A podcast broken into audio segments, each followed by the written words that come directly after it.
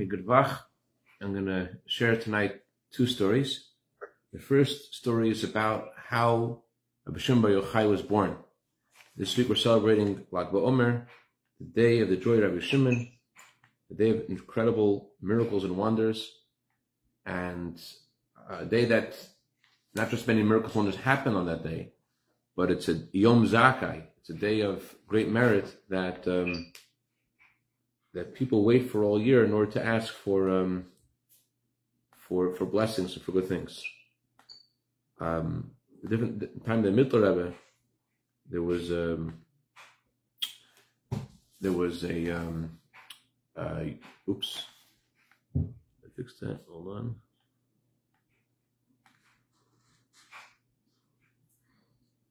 Yeah, time of the Mittler Rebbe, um, people would wait all year for Lag BaOmer because the Mittler will go out to the field and give unique blessings, and so too uh, by our by our Rebbe, people would wait all year, especially for this day, to ask Rebbe for blessings, especially for children. And what's not so known is that Rosh Yochai himself was born through incredible miracle. This is uh, recounted in the Sefer Nachlat Avot, and that Sefer discusses how Rabbi Shimon Yochai was born. And I'm not sure if this is why his day of celebration is associated with blessing specifically for all wonders, but especially for blessing for children, but it, it, it may be connected. Shimon Yochai's father, Yochai, was a very wealthy person, very respected person, the leader of the generation.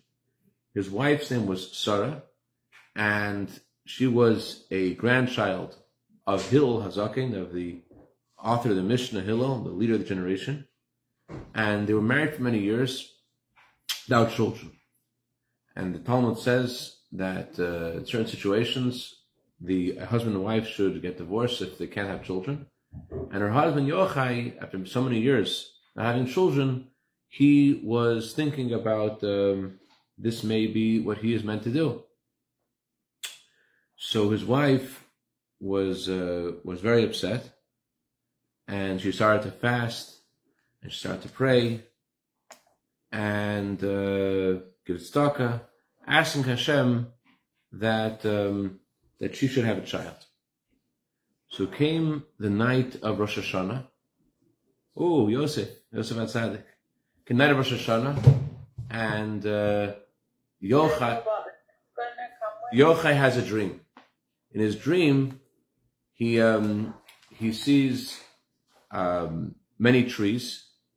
Some trees have uh, have fruit. Some trees are barren, and while he's he is in this in this beautiful garden with all these trees, he's leaning against he's leaning against one tree himself. He's leaning against a tree. And the tree he's leaning on is barren, but all other the many other trees around him. Some have fruit, some don't have fruit. And then he sees someone carrying water, and the person carrying water is is pouring water into some of the trees. And some as soon as he pours water in the trees, the trees give fruit. But when he came to his tree, he didn't just use the regular bucket of water that he had. He took out a small flask of water and this flask of Mayim Chaim, of living water, he poured onto this tree that he was leaning on. And, uh, and, and then all of a sudden his tree also gave fruit. All of a sudden it blossomed and, and fruit came out of that tree as well. So he wakes up from his dream and he tells his wife, he's very excited, very happy about the dream. As soon as he woke up, he had a verse in his, in his tongue. He was thinking of a verse that we say in Hallel, how God takes a barren woman and makes her to become a happy mother of children. So he was thinking like this is there's also a good sign. He woke up with, his, with this verse of in his, his, lips, and he shared the, the dream with his wife, and he told his wife that what he feels the dream is about like this. It was in Rosh Hashanah. Rosh Hashanah is the time when Hashem makes a decision what's going to happen to the world. And he felt that the trees are the women and the trees with fruit are the women who have are blessed with children. And the trees without fruit are the women who are not yet blessed with children. And so he felt that the tree he was leaning on was his wife. And she wasn't blessed yet with a child, therefore the tree didn't have fruit. But then God brought a blessing to all these trees that they will give birth. And so this is a blessing he felt for his wife, that she will have a child this year. That's what he said. But he said to his wife, I'm just wondering, what's the meaning of the flask of water?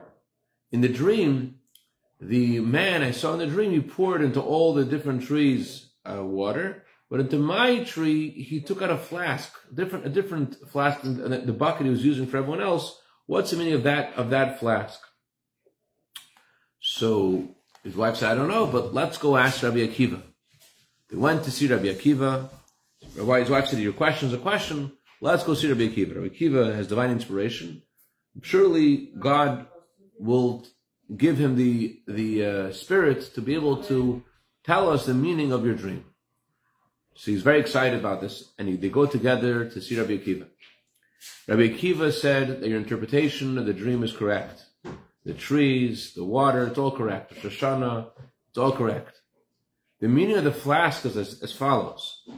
Rabbi Akiva said, all the other trees they were destined to give fruit. They were meant to have children. All other women were, were meant, they were destined to have children. However, your wife Sarah, she wasn't destined to have a child. It wasn't in the cards. It wasn't something that was, that was going to happen organically.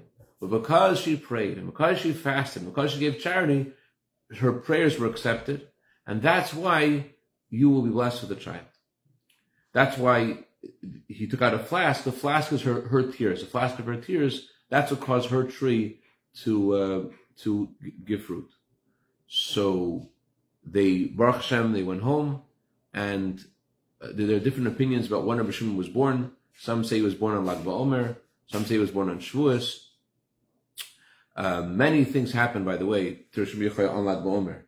Um, for example, um, the famous story in the Gemara about how the world needed rain. They came to Shimon to ask for a blessing for rain, and instead of praying for rain, he just said in words of Torah about how beautiful it is when brothers sit together. And as soon as he said this teaching, the rain came down. So, um, so that happened also in Lag BaOmer. Many, many revelations of Torah and miracles happened on that day. Anyway, so they gave birth, his wife gave birth to a child and they decided to call him Shimon. Why to call him Shimon? Because Shimon means to hear. To call him Shimon to represent how God had heard her prayers and had blessed them with a child. L'chaim, l'chaim, l'chaim. It's the first story I want to share tonight. Second story I want to share is about Rabbi Mordechai Gorelik, who is from Nachal Chabad, and he shared an interesting um, story that he had with the Rabbi Shimon Yochai of our times, of our Rebbe, and this was back in 1971, the summertime, in Tashkent, in Russia. There was no one getting at that time visas to leave Russia. But um, things started to change, and some people were getting um, getting getting accepted to to be able to leave. And so at that time, his father also presented a request to leave Russia, and he was refused the first time, the second time, and the third time. So then his father wrote a letter to the Rebbe, and the Rebbe said in response to his father that his father should travel to Alma to the resting place of Rebbe's father, Rabbi Levi Yitzchak Schneerson, and there he should ask for a bracha from Rabbi Levi Yitzchak, and he should say the customary book of prayers that's said by um, by a gravesite, Maaneh Lashon, the special prayers that are said by the resting place of a tzaddik, and certainly Hashem will send his salvation and they should not be afraid. That's what the Rebbe said. They should travel to his father, ask for a blessing, say the special book of prayers, not to be afraid. The salvation will surely come.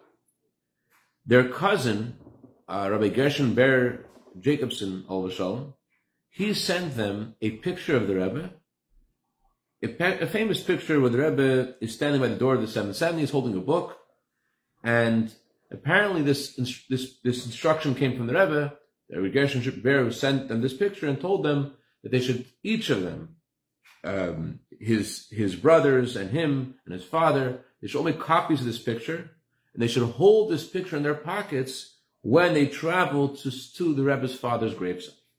And they shouldn't be afraid. And so they all went together.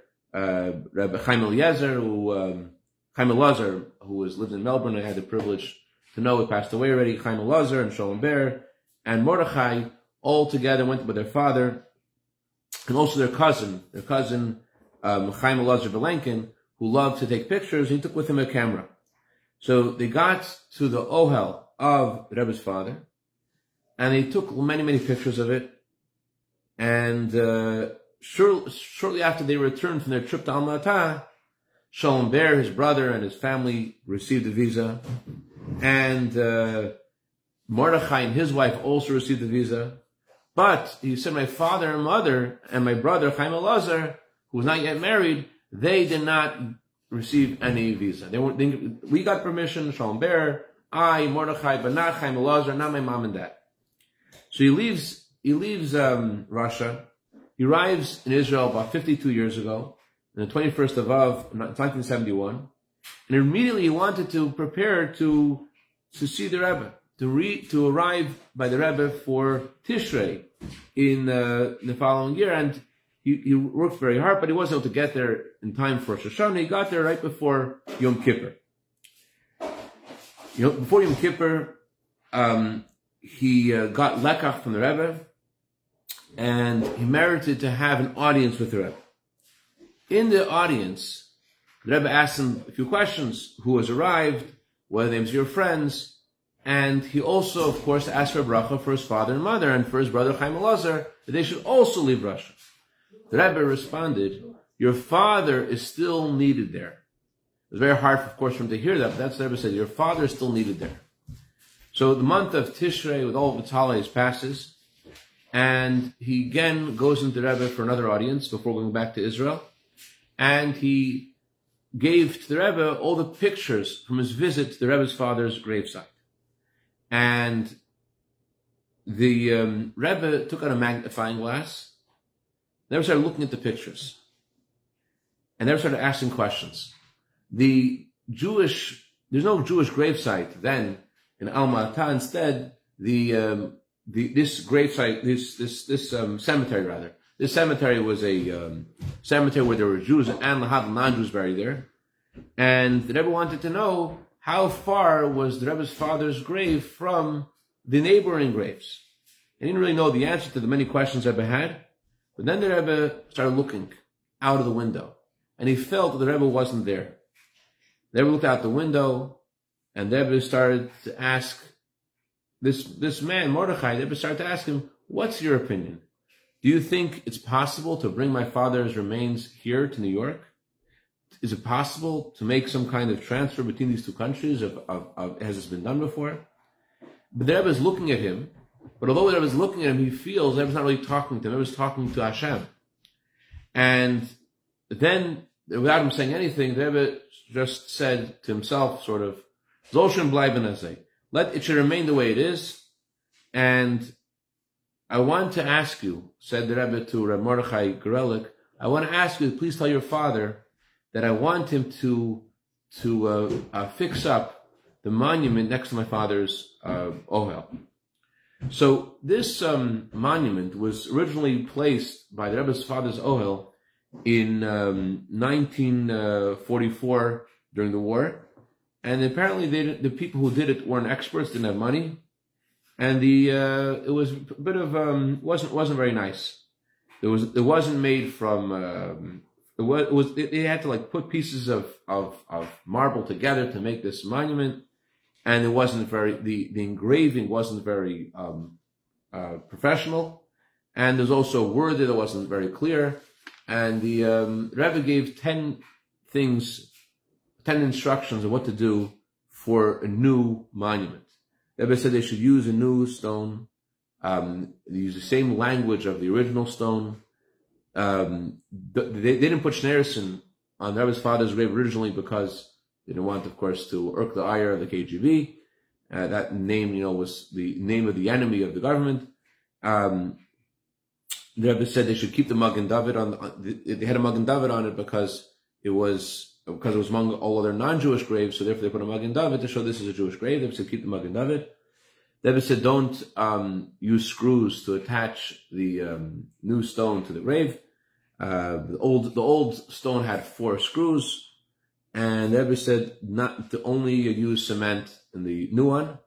And the Rebbe said make this as nice as possible. And that the one who does the engraving should be a Jew who keeps Torah mitzvahs. A Jew is Orthodox. The Rebbe also said he wants to pay for all the costs of, of putting up this tombstone. And therefore they should keep a record of all the costs. And then they started pouring blessings out for this Mordechai's, Mordechai Rock's father and for his family. And Rebbe blessed Mordechai and thanked him for making this effort. And this whole audience was a pretty long, relative audience. It took about 24 minutes. So he left the Rebbe's room. It was, it was, um, it was a very unique audience. And he sat down upstairs in 770 to make sure he didn't forget anything. And he was afraid he would, you know, there's a lot of details. He was afraid he might forget something. And so he wrote, wrote down everything. And immediately he, he gave the message to his father, and his father made an effort, and they found the good stone. The problem was to find an engraver who was religious. They looked for someone like this in Tashkent. There's no one who was religious who does engraving in Tashkent. There's no one who was religious in Samarkand who did this either. They tried in Moscow, in Riga, and in Leningrad. And of course, you know, there's no faxes or WhatsApps or anything. Just, just trying to find someone who is Orthodox who might know how to do this. They also didn't know what to do with the old tombstone.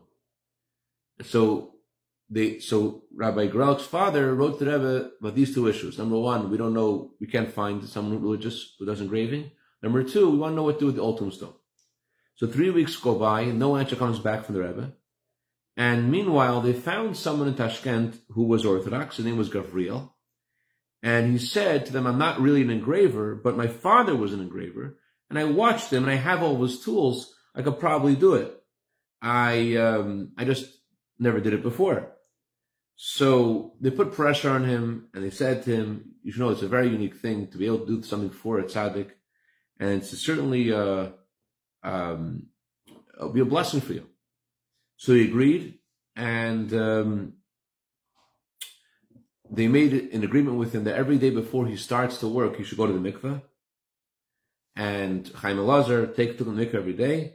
They had a mikveh underground, and then he would start to uh, start to work. So it, they they agreed that it would take about a week to finish this job. And so he started on day one, went to mikveh, he worked, but on day two he didn't show up. He didn't show up on day three or day four. And what happened was he got him very, very sick. And he said, I don't know if I can continue. He very sick, I don't know if I can go on. But Rabbi Gorelik said to him, you have a bracha from the Rebbe. You have to be healthy. You have to be able to continue this. So miraculously, he got better. This was, this shocked the doctors who took care of him.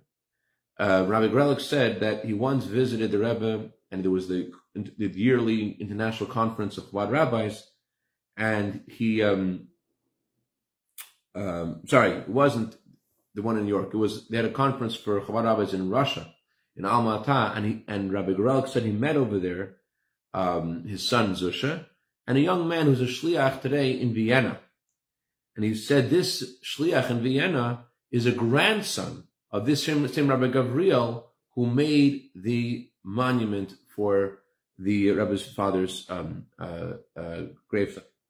So this grandson told Rabbi Gorel, Rabbi Mordechai Gorel, uh, another detail of the story, which he didn't know. He heard this directly from his father, his grandfather Gavriel, and his grandfather said he was so sick that the doctors didn't give him any chance to survive. Because of this mitzvah, he survived with another 30 years, and he passed away about 10 years ago in Israel.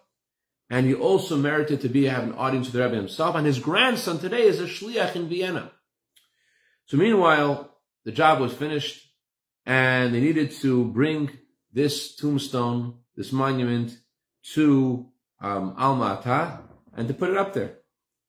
So this Chassidim heard about this and 15 Chassidim decided to join and to go to Alma together with Chaim Elazar and together with their, um, their father um, and Yossi Maitin, and they um, prepared workers there, and they started to, to try to set up this monument. Professor Branover also went there. He wanted to get a bracha from his father, also to be able to leave Russia. So they put up the monument. and they took pictures of it. And when they started to take down the old monument, it suddenly just like exploded, sort of. And they decided to just didn't didn't know what the Rebbe, what the Rebbe wanted them to do with it because they never got an answer from the Rebbe, so they just left it there. They just buried it inside the um, inside in that same place. So after they fulfilled the Rebbe's request, immediately they got the visas. The Rebbe said he still needed there. As soon as they did, the Rebbe asked them to do there. Right away, they got the visas. Uh, this was in Tevis, and before Purim already, they arrived. Uh, they, they, they got the visas in Tevis, and before Purim, they already arrived in Israel. And uh, his father tried to get a visa to arrive at the Rebbe's to uh, New York for the Rebbe's birthday on the 11th of Nisan. Meanwhile, their oldest son, or Mordechai's oldest son, was born in Zusha, the fourth of Nisan. His bris was going to be on the 11th of Nisan. He asked his father if he could stay for the bris, but his father was so excited, you know, wanted to be by the Rebbe, so he ended up missing the bris and going to the Rebbe. And they came to Crown Heights. His father came to Crown Heights. He stayed by his cousin, Rabbi Gershon Jacobs, and he asked him, "What happened? How come we never got an answer from the Rebbe?" Gershon said, "I got an answer from the Rebbe immediately. I sent it back. I know how I didn't get it." The Rebbe responded to two questions. The question was, you can't find an Orthodox engraver. The Rebbe said, "Yagaitim Matsasa. If you will try, you will find." And the second thing you asked about about the tombstone, what to do with it, the old one, the Rebbe said to bury it there. So miraculously, they didn't know what the Rebbe said, but both things happened. First of all, they found immediately this Gavriel, who was Orthodox and he did the engraving. Number two, the tombstone, the old tombstone, broke on the spot, and they had to bury it. They just decided, and they decided to bury it there uh, with the divine providence. Anyway, so um, the uh, Rebbe wanted to pay for everything, and Rabbi um, Mendel Gorelik, um, who had done all the, this work, he wanted to make it. He didn't really want to feel comfortable. The Rebbe was going to pay for the whole expense, but the Rebbe said, "Mendel, I want the cheshbon tzedek. I want an actual, honest um, numbers of what it cost. Everyone to pay for it." And um, but as you see that the Rebbe really wanted to bring his father's remains to New York, but he decided to that it should stay there in Russia, and apparently this is something that um, is a source of, of blessing for all the Jewish people who are living there. They can go to Rebbe's father's gravesite and ask for blessings. Rebbe gave up his own desire apparently for in favor of helping all the Jews there. They should have that great merit instead of him.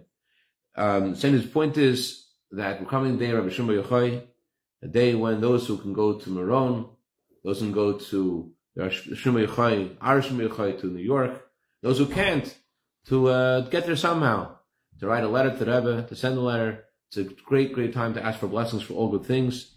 And Shem Shachar for Lag which is ready tonight, see the Pelishus Kerev Aretz, the already the Simcha, they're already, they're already celebrating the Israel Yochai a week before. The custom is, as Arizal started, to celebrate Lag BaOmer a week before Lag BaOmer. So the celebration already began.